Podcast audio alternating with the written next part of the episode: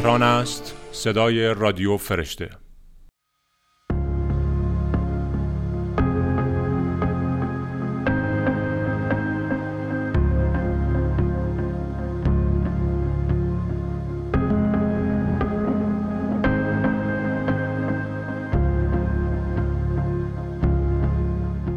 ضربه ها درد دارند. ما را به گریه می اندازند تصمیم می گیریم بدنهایمان را مقاوم کنیم تا بتوانیم درد را بی گریه تحمل کنیم. دستهایمان را از روی شعله آتش عبور می دهیم با چاقوران بازو و سینهمان را می بریم و روی زخمهایمان الکل می ریزیم هر بار می گوییم درد ندارد. بعد از مدتی واقعا دیگر چیزی حس نمی کنیم کس دیگری است که درد دارد. کس دیگری است که خود را می سوزاند می برد رنج می کشد سر میز آشپزخانه رو در روی هم می و زل زده در چشمهای هم بدترین کلمات را به همدیگر می گوییم. کاری می کنیم که مردم به ما فحش بدهند و می بینیم که دست آخر می توانیم بی تفاوت بمانیم.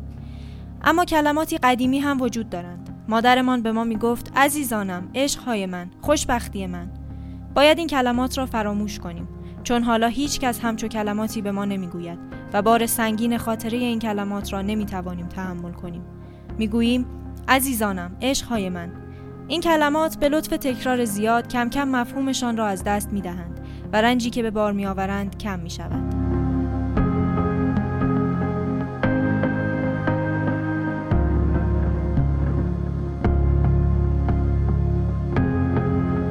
تریلوژی دو قلوها یک مجموعه سجلدی شامل دفتر بزرگ، مدرک و دروغ سوم که آگوتا کریستوف اصلا به خاطرش جایزه بهترین رمان اروپایی آدلف رو گرفت و یکی از معروفترین نویسنده های فرانکوفون یا در واقع فرانسه زبان دنیا شد.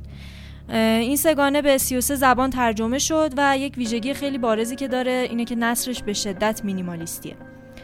خود کریستوفیه نویسنده مجارستانی بود که همراه شوهرش از دیکتاتوری کمونیسم مجارستان فرار کردند و به سوئیس پناهنده شدند. سگانه دوقلوها از اینجا شروع میشه که مادر بچه ها اونا رو از شهر بزرگ میاره روستا منزل مادرش چون که توی شهر هر روز بمبارون می‌شده و دیگه هم چیزی برای خوردن نبوده و این حرفا ولی خب شرایط زندگی این بچه ها با مادر بزرگشون خیلی فرق می‌کنه با زندگی که قبلا داشتن.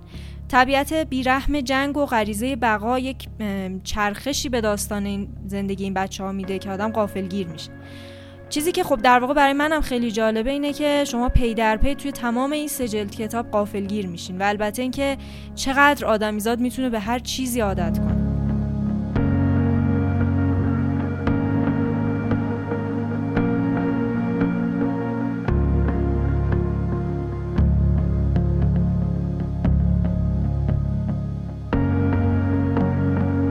علا اینکه این کتاب ها زبان بسیار ساده ای دارن و جهان کودکانه ای دارن یه سری حوادث خیلی وحشتناکی رو هم طی داستان می‌بینیم که وقتی دربارش از کریستوف سوال کردن گفته که قصه رمان در زمان جنگ اتفاق میفته جنگ می‌تونه همه احساسات انسانی رو از آدم بگیره و اونو تبدیل به موجودی بکنه که فقط به خودش فکر می‌کنه.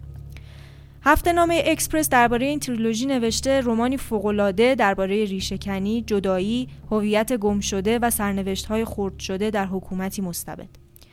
خوندن سگانه دو قلوها می‌تونه یک تجربه جدیدی از کتاب باشه براتون شاید حتی مثل من ساعتها بعد از اینکه دروغ سوم رو تموم کردین وسط شب بی حرکت به سقف نگاه کنین و برگشتن به تجربه های معمولی براتون مشکل باشه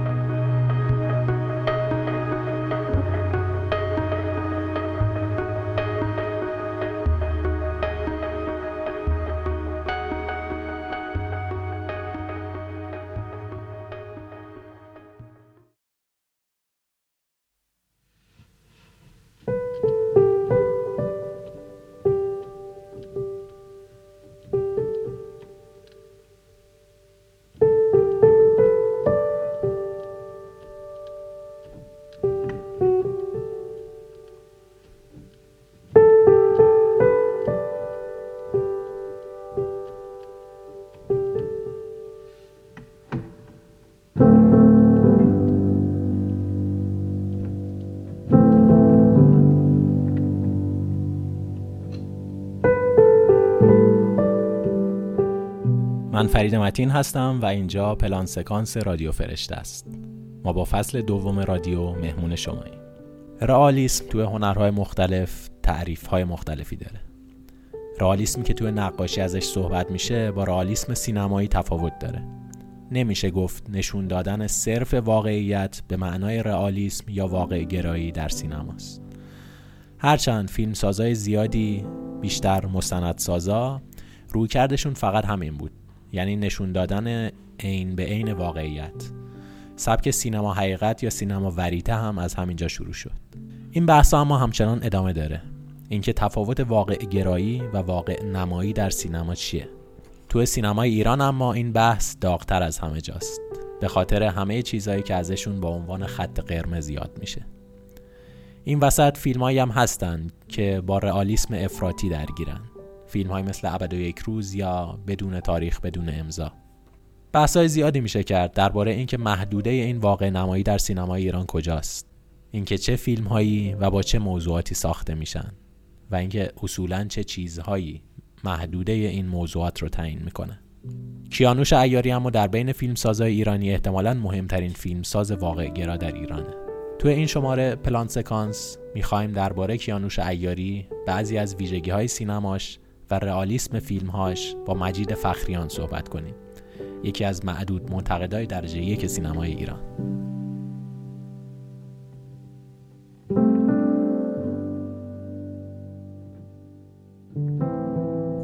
خب ما پای اهمیت و اعتبار و جایگاه یک فرد درون یک تاریخ مشخص رو می‌خوایم بررسی کنیم خانه به این فکر می‌کنیم که اون شخص چه چیزی به این تاریخ بوده؟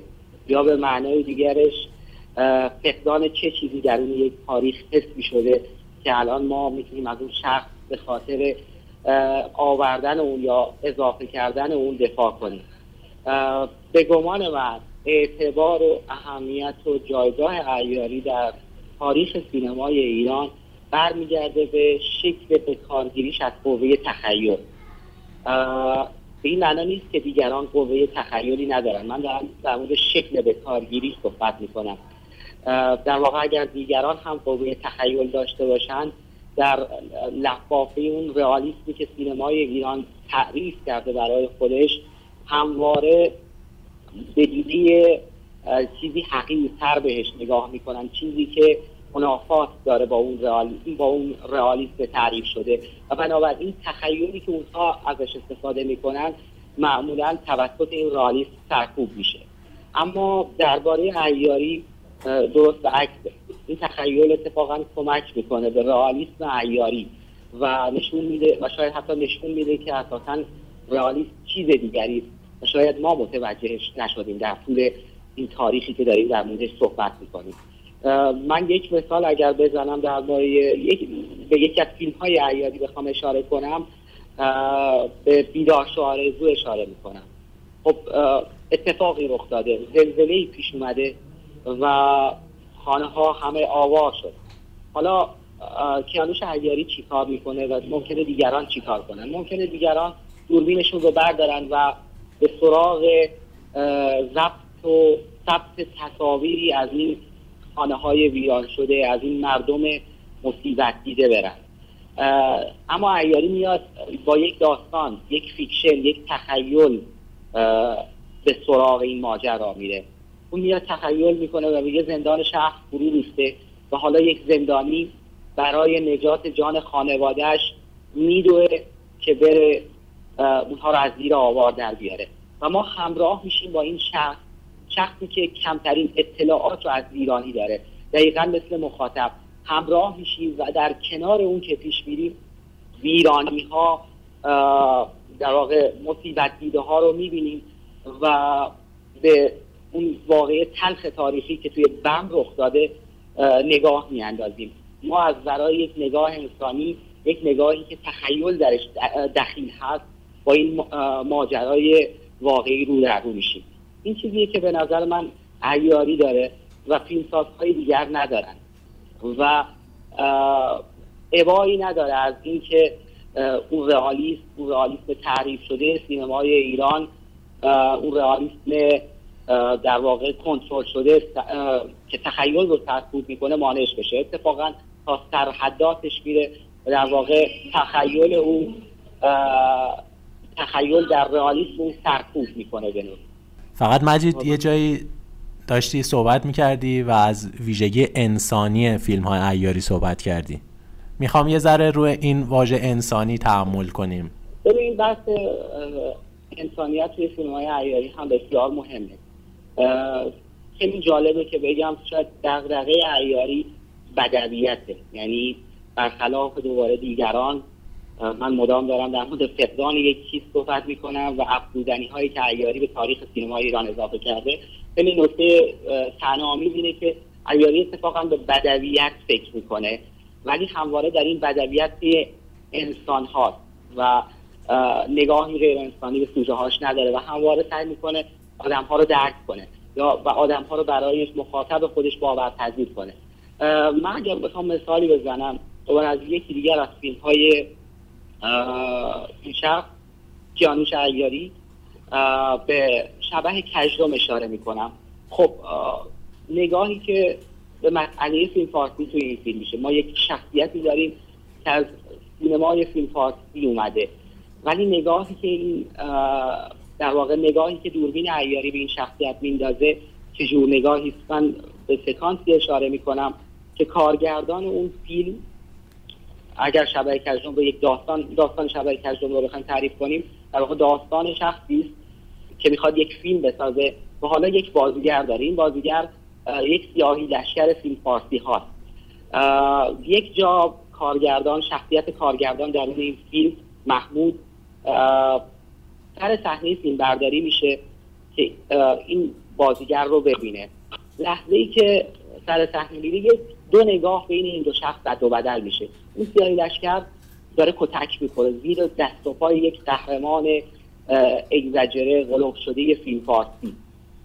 ولی لابلای این کتک خوردن ها محمود جهانگیر الماسی شخصیت کارگردان در این فیلم وقتی که کتک خوردن این شخص رو می‌بینه سرش رو پایین میندازه. سرش رو پایین میندازه و نگاه نمی‌کنه به این صحنه دردناک. جالبه که اون بازیگر که داره کتک می‌کنه اون سیاهی لشکر اون بازنده یک دفعه متوجه این واکنش جهانگیر الماسی محمود میشه و صحنه رو دگرگون می‌کنه. بدون اجا... بدون اینکه از کارگردان اجازه بگیره بلند میشه و بازیگر رو بازی این در واقع اون قهرمان اگزجره رو زیر کتک می‌گیره و قهرمان میشه. درون چشم های کارگردان. من وقتی که این کارگردان رو خود کیانوش عیاری می‌بینم و اون هم مخلوقش این نگاه انسانی این دو نگاهی که بین این دو رد و بدل میشه یک نگاهیه که یک کنش دردناک رو به یک کنش قهرمانانه بقایت انسانی بدل می‌کنه. از کی از کسی که در این ها بازی می‌کرده و معمولا توی چشم کسی نیومده. اگر حالا در فرامت به همین شبه کجرم نگاه کنیم بازیگر این نقش حسن رضایی بعد از انقلاب از تاریخ سینمای ایران حذف میشه. یعنی در واقع این کیانوش عیاریه که با شبه کجدم حسن رضایی رو به تاریخ سینمای ایران برمیگردونه اضافه می‌کنه. من فکر می‌کنم یکی از زیباترین صحنه های انسانی تاریخ سینمای ایرانه. خیلی ممنون مجید از وقتی که در اختیار ما گذاشتی و خیلی ممنون بابت توضیحات خیلی خوبت. قربان سلامت. نکته تکمیلی نمی‌خوای اضافه کنی؟ خب من متاسفم بابت اتفاقی که فیلم دیگر آقای عیاری افتاده. یعنی فیلم کاناپه. کاری که آقای عیاری در این فیلم از من توی خبرها خوندم. اومدن پوستیش گذاشتن برای بازیگران زن و توی خانه آدم ها خانم ها همونجوری برخورد می‌کنن که ما در زندگی روزمرهمون مشاهده می‌کنیم. تفاوت کاناپه و خانه پدری برای من در اینه که خانه پدری در نهایت فیلمیه که معلف رو برای من اثبات می‌کنه. کیانوش عیاری و حالا در مقام یک معلف برای من تثبیت می‌کنه در تاریخ سینما ایران.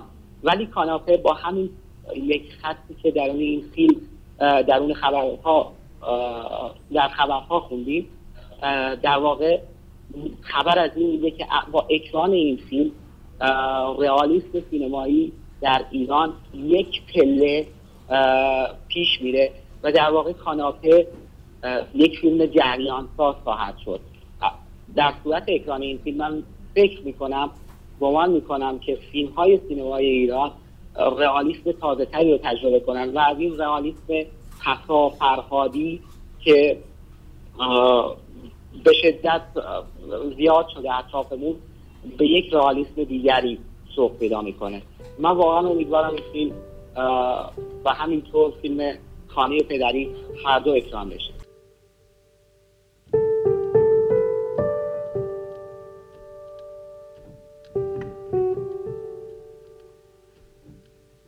یه نگاه هم می‌خوایم بندازیم به فیلم های در حال اکران و این شماره رو ببندیم. توی فیلم هایی که الان داره اکران میشه مقصای کوچک زنگ زده هومن سیدی و عرق سرد ساخته سهیل بیرقی رو پیشنهاد می‌کنم که حتما ببینید. یه اتفاق خیلی خوب هم داره توی گروه هنر و تجربه میفته و اون هم اینه که فیلم گرجویشن یا فارغ التحصیلی داره توش اکران میشه. گرجویشن سال 2017 ساخته شده و کارگردانش کریستیان مونجیوی رومانیاییه که تونسته بود سال 2007 نخل طلا رو ببره. برای فیلم چهار ماه و سه هفته و دو روز.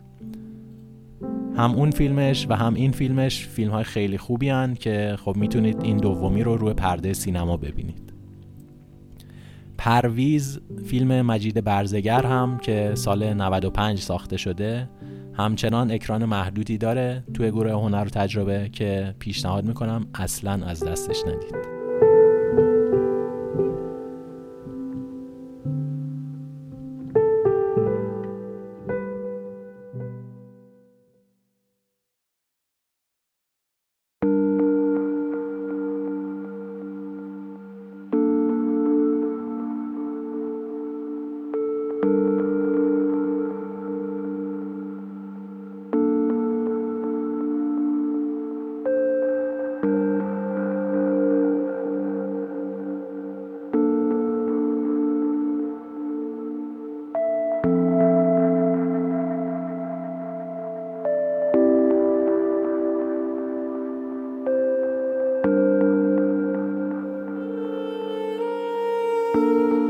من سبا مبینی هستم و این اولین قسمت از دومین فصل رادیو فرشته است. در این قسمت از قاب رادیو فرشته به بهانه برگزاری نمایشگاه آخرین ویدیوهای علی اتحاد که قرار در تاریخ 9 آذر در گالری فرشته برگزار بشه از علی دعوت کردم تا گپ و گفتی درباره آثارش و به صورت کلی در مورد پرفورمنس آرت و ویدیو آرت داشته باشیم. قبل از شروع گفتگو لازم می‌دونم علی اتحاد رو به صورت خلاصه بهتون معرفی کنم.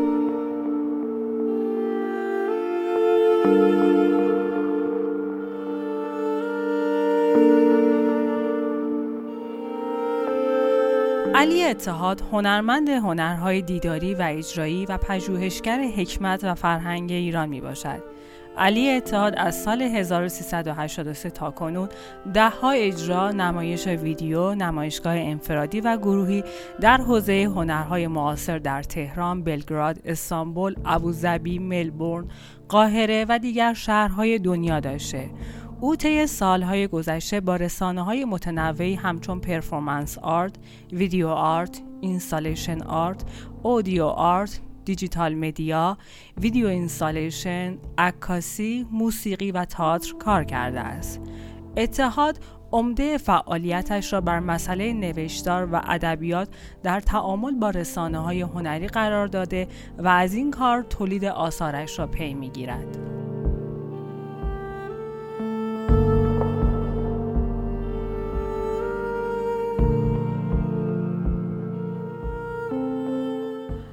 خب علی جان اولین سوال این که ایدهات از کجا میان و مراحل تولید اثرت رو می‌تونی برای ما توضیح بدی؟ فعالیت من در سالهای گذشته خب محدود به یک مدیوم مشخص نبوده و بر اساس ایده تصمیم می گرفتم که چه مدیومی می‌تونه برای اون ایده به خصوص مناسب باشه گاهی مدیوما به تنهایی و گاهی در کنار همدیگه به عنوان یک اثر واحد یک کاری رو در واقع تشکیل می‌دادن. مثل ویدیو آرت مثل installation art مثل مثلا audio art یا performance art یا حتی به صورت مثلا مستقل به شکل یک کتاب یا گاهی در کنار همدیگه مثل مثلا همون مرثیه برای کتاب سوزی ها که مثال زدی که از هم ویژگی های تئاترال داشت هم از امکانات performance art توش استفاده شده بود هم یک video installation داشت هم از مختصات آینی برخوردار بود هم موسیقی درش استفاده شده بود و به خاطر همین تصمیم گرفتم که ایونت خطابش کنم. یعنی ترجمه فارسی شده بود رخ داد و که در واقع دردسر این که چطور باید همچین کاری خطاب شه رو ازش دوری کنیم. عمده دوره کاری من بر مبنای همین شکل از سازوکار فعالیت میدیاتیک شکل گرفته. یعنی اینکه اول یه ایده ای شکل می‌گیره اون ایده رو من شروع می‌کنم روش کار پژوهشی کردن مطالعه کردن دربارش نوشتن و کم کم توی مرحله تصمیم می‌گیرم که با چه مدیومی کار کنم و بعد اثر آروم آروم شکل می‌گیره. خب ولی من می‌خواستم یک توضیح مختصری در رابطه با performance art بهمون بدی. ببینید ما با دو تا عبارت اینجا الان مواجهیم. اول اینکه performance چیه؟ یعنی به چه چه حوزه ای رو مشمول میشه؟ دوم اینه که performance art چیه؟ به هر حال هر شکلی از اجرای تنانه که بدن هنرمند درش دخیله که حالا می‌تونه با ساز اتفاق بیفته می‌تونه رقص باشه می‌تونه تئاتر باشه می‌تونه اپرا باشه و حتی می‌تونه performance art باشه. همه این حوزه رو ما به عنوان performing arts می‌شناسیم. می‌تونه سیرک باشه حتی. به حال اجراگری که داره مثلا رقص معاصر اجرا می‌کنه داره چیزی رو perform می‌کنه. ولی performance art به عنوان یک ترم مشخص به عنوان یک اصطلاح مشخص مختصات متفاوتی داره و حدودا از دهه 1970 ما با این عبارت مواجهیم به عنوان یک مدیوم مشخص در حوزه هنرهای اجرایی. یعنی پس performance یک عبارت عمومیه برای هر شکلی از اجرا مثلا music performance به عنوان نوازنده که داره اجرا می‌کنه ولی ولی استفاده می‌کنه از بدنش در اجرا. و performance art به عنوان یک اصطلاح تخصصی در تعریف یک مدیوم مشخص. طبیعتا این دوتا با هم فرق می‌کنه. اما کاری که من می‌کنم خب من یه جاهایی performance art به صورت اخص کلمه داشتم که البته شامل مرثیه بر کتاب سوزی ها نمیشه. مرثیه بر کتاب سوزی های کار بینارشته‌ایه توش از امکانات تئاتر استفاده شده از امکانات اجراهای آیینی استفاده شده و ضمنا performance art ولی اگه توضیح دقیق تری می‌خواین از اینکه performance art چگونه چیزی است شاید در مورد تمام مدیوم های هنری صدق کنه. ما بیشتر می‌تونیم تعریف کنیم که یه مدیوم هنری چه مدیومی نیست تا اینکه دقیقا خودش به, به صورت مشخص چه است. پرفورمنس آرت در شکل ایدئالش تئاتر نیست. مثلا رقص در شکل کلاسیکش نیست. اپرا نیست. بقیه حوزه های هنرهای, هنرهای اجرایی نیست و یک, یک جایی باقی میمونه. اینا مثل دایره های متداخلن. که این دایره ها رو می‌تونید رسم کنید فاصله بین این دایره ها دایره های جدیدی می‌سازه که ما توش مدیوم ها رو تعریف می‌کنیم. ولی تعریف دقیق مشخصی بعید می‌دونم کسی بتونه برای مثلا یه مدیومی مثل performance art بده. مثلا شما میگین installation و بعد پرسش اینجاست که مرزش با اشکالی از مجسمه سازی معاصر کجاست؟ چطور می‌تونیم مطمئن باشیم که وقتی اینو به هم نزدیک میشن یه اثر تو کدوم یکی از این دوتا دسته‌بندی میگنجه و مثال های خیلی زیادیه که میشه زد. حالا در رابطه با ویدیو آرت برامون بگو. خیلی وقتا که مخاطب برای نمایشگاه ویدیو آرت به گالری میاد با ذهنیت دیدن فیلم کوتاه میاد. ولی در واقعیت با تصاویر مینیمالی روبرو میشه که شاید انتظارش رو نداشته باشه. به نظرم این موضوع در مورد تقریبا تمام مدیوم های هنر معاصر صدق می‌کنه. و, و مسئله هم نیست که فقط ما مثلا در ایران باهاش مواجه باشیم بلکه یه موضوع جهانیه. مثال می‌زنم براتون. مجموعه کریمستر سایکل متیو بارنی منتقدین بسیاری بهش میگن ویدیو آرت. خودش بهش میگه فیلم. میری تو تقسیم بندی های یه سری رسانه ها نگاه می‌کنی به عنوان experimental movie experimental documentary نمی‌دونم به عنوان چیزهای مختلف ازش اسم می‌برن. کدوم یک از ایناست؟ من فکر می‌کنم بهتر یه روزی توی همین روزا از این بازی بیایم بیرون. یعنی از تلاش برای محصور کردن یک اثر هنری در یک چارچوب از پیش تعریف شده بیایم بیرون. به عنوان اثر هنری باش مواجه شیم. حالا این اثر هنری از امکانات مثلا فیلم یا ویدیو استفاده کرده ولی می‌تونه هیچ کدوم از اینا نباشه. چون تا زمانی که ما ده تا کشو داریم که از قبل روشون لیبل شده کشوی ویدیو آرت کشوی فیلم مثلا تجربی کشوی فلان. اگر قرار باشه هر چیزی که در حوزه تصویر متحرک تولید میشه توی این ده تا کشو بگنجه هیچ وقت کشو 11 هم بهشون اضافه نخواهد شد. این تقسیم بندی ها محدود کننده است. این تقسیم بندی ها ایده ها رو می‌کشه. هنرمندا رو سترون نگه میداره. و من به کلی باهاش مخالفم. اگر دربارش حرف می‌زنم برای اینکه همیشه در ازم پرسیده میشه و چاره ندارم جز اینکه دربارش حرف بزنم. ولی برای من این شکلی که من کار هنری می‌کنم. شما هر چی دوست دارین خطابش کنین اگه به نظرتون این ویدیو میاد خب خیلی عالی. اگه به نظرتون فیلم میاد بازم تصمیم با خودتونه. توی همین مجموعه که قراره در گالری فرشته نشون بدم یعنی یه تعدادی موشن پیکچره تصویر متحرکه. الان توی این توی همین مشکلم با دو نفر curator غیر ایرانی و پخش کننده فیلم. که دو نفر از این دوستان میگن اینا فیلمه بعد بره توی film festival و دو نفرشون میگن اینا video art ه باید توی موزه نمایش داده بشه. من به هر دوشون میگم چه عالی. چون اصلا مسئله این نیست. من یه چیزی تولید کردم اینکه مدیوم نمایشش کجا باشه بعدا جهان اطرافمون تعیین می‌کنه که کجا مناسب تره براش علی می‌خوام در مورد مرزبندی مدیاها بگی. تو خودت هنرمندی هستی که رو خیلی از مدیاها کار کردی و احاطه داری. ولی هنوز خیلی اعتقاد به بدون مرز بودن هنر ندارن. اول از همه این که ما باید به خاطر بسپاریم که این تنوع مدیوم که در پنجاه سال اخیر در جهان باهاش مواجهیم نتیجه تنگی مدیوم های قبلیه. یعنی هنرمندانی احساس می‌کردن که این رسانه های سنتی تنگن نمیشه باشون حرف زد.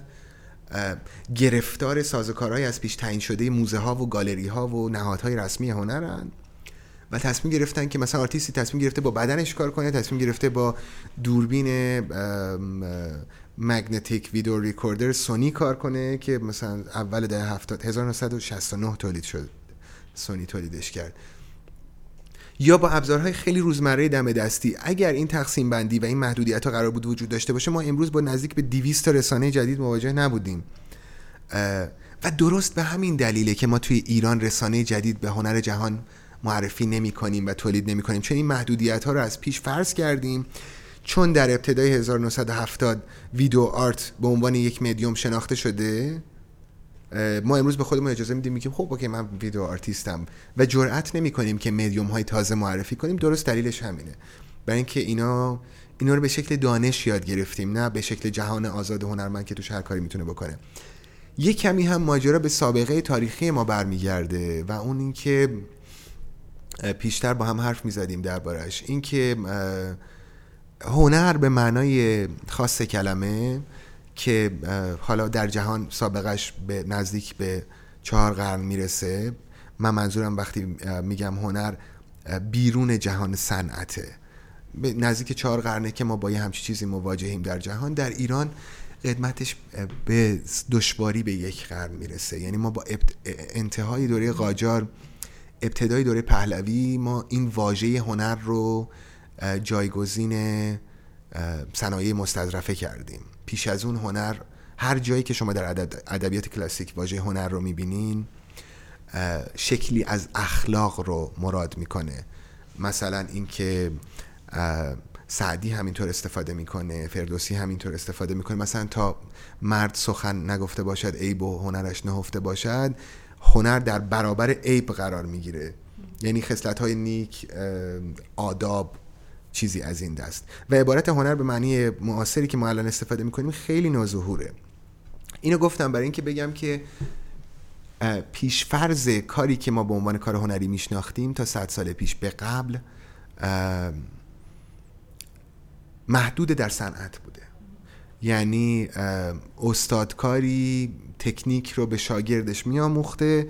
شاگرد قرار بوده سالها ممارست کنه که در اون تکنیک چیره دست بشه زبردست بشه و بعد لقب استادی رو دریافت کنه. و از اینجاست که پافشاری روی یک مدیوم خاص به عنوان یه رفتار سنتی در جامعه ما پذیرفته است. نقاش که شکل نمادینش مثلا کمال الملکه برادرزاده سنی الملک نقاشه بعد خودش از کودکی انتخاب میشه نقاشی می‌کنه بعد میره مثلا اروپا بعد به مرحله استادی رسیده و الی آخر. و ما همچنان این سازوکار داریم ادامه میدیم. عجیبه با اینکه تعاریف هنر به کلی مدت هاست که دگرگون شده ما این تعاریف رو داریم ادامه میدیم و خب عجیبم نیست. فکر نمی کنم خیلی هم دوام بیاره. یعنی که خیلی امیدوارم که این روال استاد و شاگردی به معنی صنعتگرانش نه به معنی فرهنگیش جاش رو به یک روند دموکراتیک تر بده. و فکر کنم که جلو چشممون داره اتفاق میفته. هنوز این کشمکش ها قاعدتا سر جاشه ولی پشت سرش می‌ذاریم. خب در مورد کار خودم من این محدودیت رو چون ندارم در نتیجه برام فرقی نمی‌کنه. مثلا خیلی اوقات وقتی سراغ کتاب میرم کتاب برام یک مدیوم هنریه. یعنی صرفا متنی نیست که من این متن رو به ناشر دادم اون در قالب کتاب منتشرش کنیم. مثلا توی منظومه پیامبر نامبعوث صفحه بندی و طراحی تصاویر و اینها رو هم خودم انجام دادم برای اینکه به نظرم میومد که کل این مجموعه 90 صفحه‌ای یک اثر هنریه نه متنی که توش نوشته شده. یا الان یه کار دیگه ای دارم به اسم نامه های بردوش تندباد که هنوز منتشر نشده. اونم هم همینطوره چیزهایی در سر داریم هممون. آرزوهامون رویاهامون کابوس هامون ترسامون که دوست داریم با بقیه در میونش بذاریم. برای من مدیوم هنری واسطه ایه که به اجازه میده اینا رو با مردم در میون بذارم. حالا این مردم لزوما همه مردم جهان نیستن یه عده محدودی هن که جهانشون به جهان من نزدیکتره یا جهان منو بهتر می‌تونن درک کنن. برای من ماجرا به همین سادگیه. علی به عنوان آخرین سال ازت می‌خوام در مورد نمایشگاه پیش رو در گالری فرشته برامون توضیح بدی. از حدود دو سال و نیم پیش من یک مجموعه ویدئوی کوتاهی رو شروع کردم. همونطور که گفتم یک بخشایش از جغرافیای سینمایی استفاده کرده استفاده شده درش و یه بخشایش هم کاملا خب ویدیو آرتن. و هشت قطعه است که اینها به ترتیب پشت هم می‌تونن نمایش دادشن کارها از همدیگه مستقلن. و فکر می‌کنم که دیده شدنشون کنار هم و همزمان می‌تونه جالب باشه. ممنونم ازت که هماهنگی برگزاریشو در گالری فرشته انجام دادی. یه کمی شکل اجرایی متفاوتی مد نظرم بود. حالا داریم به سمت تجربه دیگه میریم که با ویدیو پروژکتور در واقع بتونیم نشونشون بدیم. به لحاظ مضمونی در ادامه مدل مطالعاتی من روی هنر ایرانه. یعنی ممکنه که در نگاه اول وقتی ویدیوها رو می‌بینین اینطور به نظر نیاد. ولی الان توضیحش میدم که چه اتفاقی افتاده. من در ده سال گذشته خیلی جدی زیبایی شناسی نگارگری ایران رو کار کردم روش و مطالعه کردم دربارش سعی کردم تحلیلشون کنم مکاتب مختلف رو باشون آشنا بشم سراغشون برم و دنبالشون کنم. بخشی از اینا به عنوان کارهایی که توی حوزه کلاژ و digital painting و اینها انجام دادم خروجیش بوده. بخشش به صورت ویدیو انیمیشن بوده که کارهای مثلا سال 1384 5 اینها میشه و الان که فکر کنم 13 ساله. ده سال نیست. و بخش دیگهشون که تجربه های جدید ترمه کم ویدیوها رو شامل میشه مطالعه نسبت ها و شکل ترکیب بندی های نگارگریه. شما توی این مجموعه لندسکیپ هایی رو می‌بینین مناظر طبیعی رو می‌بینین که آدم ها درش اندازه های کوچیکی دارن در طبیعت غرق شدن بعضیاشون یادآور نگارگری های ایرانه برای من. یعنی اون مدل برخورده با هویت انسانیه. یعنی انسان نه به عنوان قالب بر طبیعت بلکه به عنوان عنصر کوچکی در طبیعت. بخش دیگهش بیشتر برای من شبیه تاریخ نقاشی شرق دوره. یعنی تجربه هایی که مثلا توی مکاتب مختلف چین و خب یک دوره هایی از نقاشی ژاپن اتفاق میفته از این جهت ممکنه اون بخش های شرق دور تصاویر آشناتری باشه برای مخاطبین. خب چون کسای مختلفی تجربهش کردن از گذشته مثلا مثل اوزو و کروساوا و بعد توی نسل های جدیدتر آرتیست های کشور خودمون مثل عباس کیارستمی این مدل رو تجربه کرده. من از در واقع دلبستگیم به نقاشی قرون گذشته رفتم سراغ این مدل و حالا دیگه بیشتر از این فکر نمی ویدیو رو بشه توی مدیوم صوتی توضیح داد. مرسی از علی اتحاد که دعوت ما رو برای این گفتگو پذیرفت.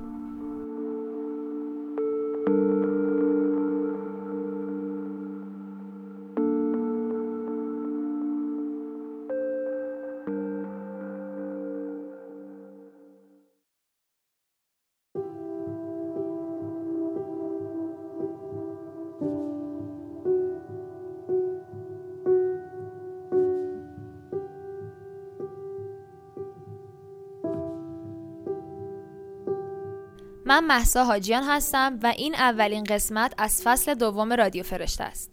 از این به بعد قراره در پارتیتور رادیو فرشته کلی پرونده های جذاب باز کنیم و گفتگوهای زیادی رو انجام بدیم.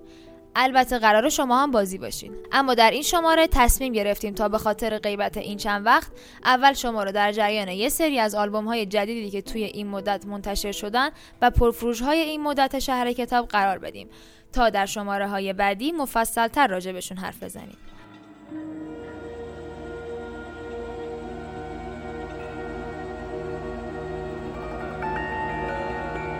چه حکمتی است در این مردن؟ در عاشقانه ترین مردن و مغز را به فضا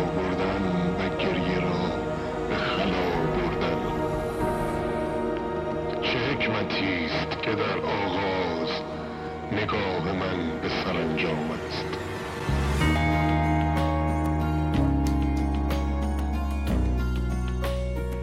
اولین آلبوم که انتشارش با یه سری هواشی همراه بود آلبوم ابراهیم اثر محسن چاوشی بود که 11 شهریور بعد از چندین ماه که در صف صدور مجوز مونده بود منتشر شد.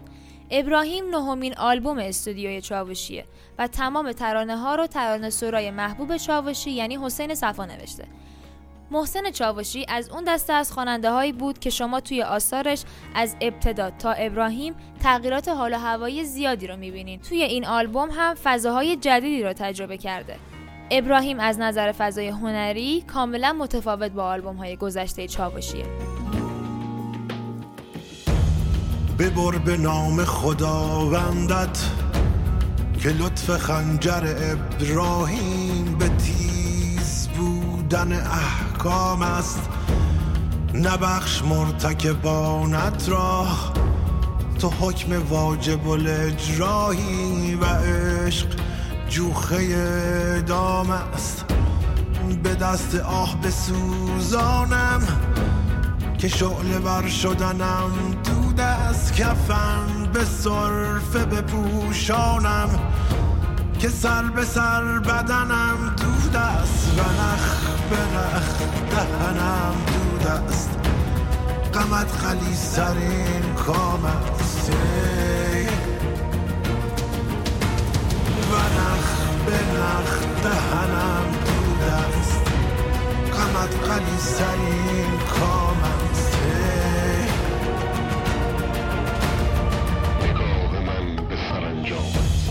سرنگ ها همگان قرمز و رنگ ها همگان قرمز. طولانی شدن صدور مجوز این آلبوم که روندش از آبان 96 شروع شده بود این شایبه رو ایجاد کرد که اشعار کار فضای سیاسی داشته باشن ولی محمد علی بهمنی رئیس شورای شعر دفتر موسیقی در مصاحبه اعلام کرد که اشعار آلبوم ابراهیم مشکل اوریانی دارد نه مشکل سیاسی. منم که لک لک غمگینی به روی دود کشد هستم منم که ماهی دریای بلند موی مشد هستم منم که توله قلابم مرا شکار کنه ماهی آلبوم ابراهیم در اولین روز انتشار رکورد فروش موسیقی دیجیتال در روز نخست انتشار را شکست و در حال حاضر هم پرفروشترین آلبوم در روز نخست انتشار در ایرانه. به تب نسخه فیزیکی این اثر که در دو شکل والتی و قابدار منتشر شد هم جزو آلبوم های پرفروش در شهر کتاب فرشته بالا از این درش که بیا بچسب همین الان. مرا ببوس همین حالا که زندگی دو سه نخکام است و عمر صرفه کوتاهی. اما پرفروشترین آلبوم این مدت در شهر کتاب فرشته آلبوم ایران من اثر مشترک سهراب پورناظری و همایون شجریان بود.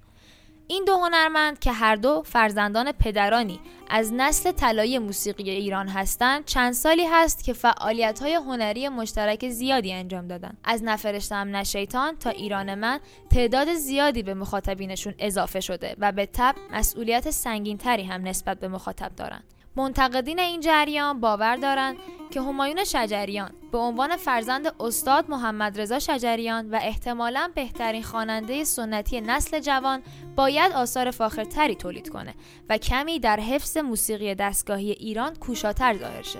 از طرفی طرفداران جریان شجریان پورناظری معتقدند که آثار مشترک این دو هنرمند باعث شده آدما دوباره با موسیقی سنتی آشتی کنند و شاید به نوعی موسیقی سنتی ولی در عین حال همه پسندتری تولید شده که خب باعث علاقه بیشتر آدما به این نوع از موسیقی شده. من کجا؟ باران کجا؟ باران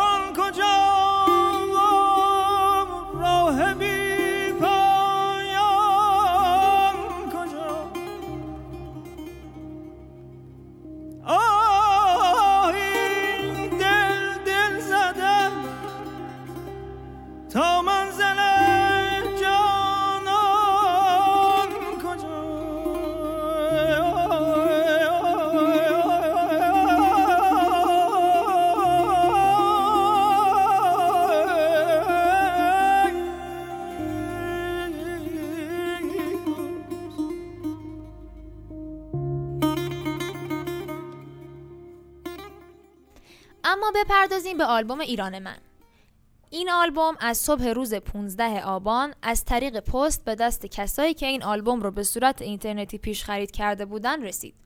ایران من، آواز راه بی پایان، خوب شد، قلاب، مرگ اسفندیار، ابر بهار و اسفند نوروزخانی و نوروز از جمله قطعاتی هستند که در آلبوم ایران من به خوانندگی همایون شجریان و همخانی اشکان کمانگری مهرداد ناصحی و آین مشکاتیان گنجانده شده است. راه امشب می‌برد سویت مرا می‌کشد در بندگی سویت مرا گاه لیلا گاه مجنون می‌کند گرگو میشه چشم آهویت مرا. من تو را بر شانه هایم می‌کشم. یا تو می‌خوانی بگی زخم اید آمد وقت سعید آمد. مشت زمین وا شد سبز پدید آمد. سبزه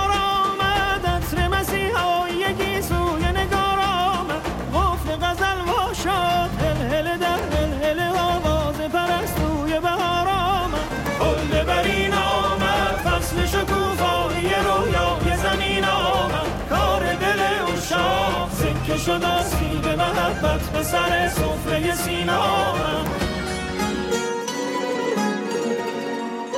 در ظلمت تاریک شب مرغ سهرخانه منی. در حسرم آزاده ای تنها تو تنها تو تنها تو ایران منی. اینجا صدای روشنت در آسمان پیچیده توی این آلبوم از اشعار شاعرانی چون فردوسی، سعدی شیرازی، خواجه شمس الدین محمد، اسحاق انور، پوریا سوری و اهورا ایمان استفاده شده. دلنیا آرام به عنوان خواننده سوپرانو در این آلبوم حضور داره. ضمن اینکه تحمورس پورناظری، آزاد میرزاپور، حسین رضایی‌نیا، مهیار تریحی، آین مشکاتیان، آرشاک ساهاکیان، آتنا اشتیاقی، پیام جوانی و سهراب پورناظری گروه نوازندگان سازهای ایرانی رو تشکیل میدن.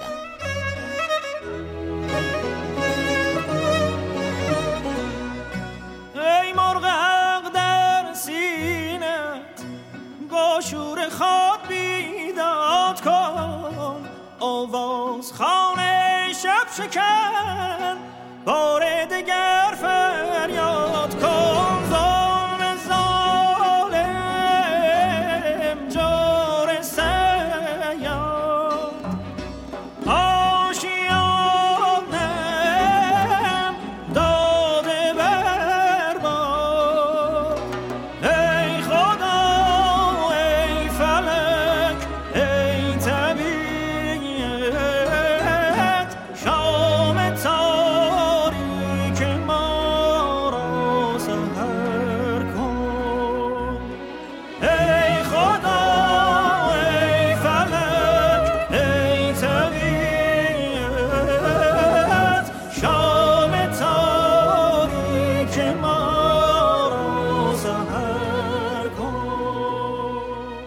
قطعا در شماره های بعدی به صورت مفصل تری به آثار مشترک این دو هنرمند می‌پردازیم و با خودشون هم گفتگوهایی خواهیم داشت.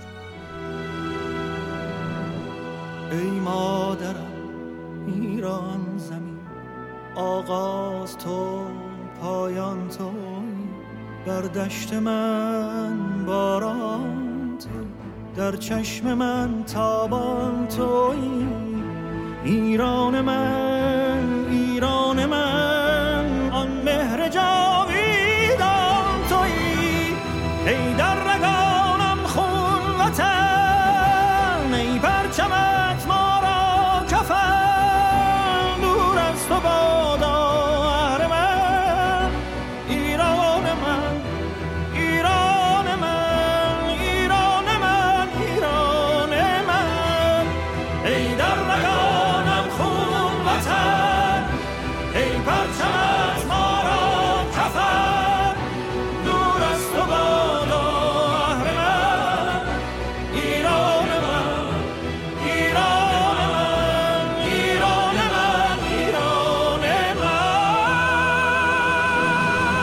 رادیو فرشته.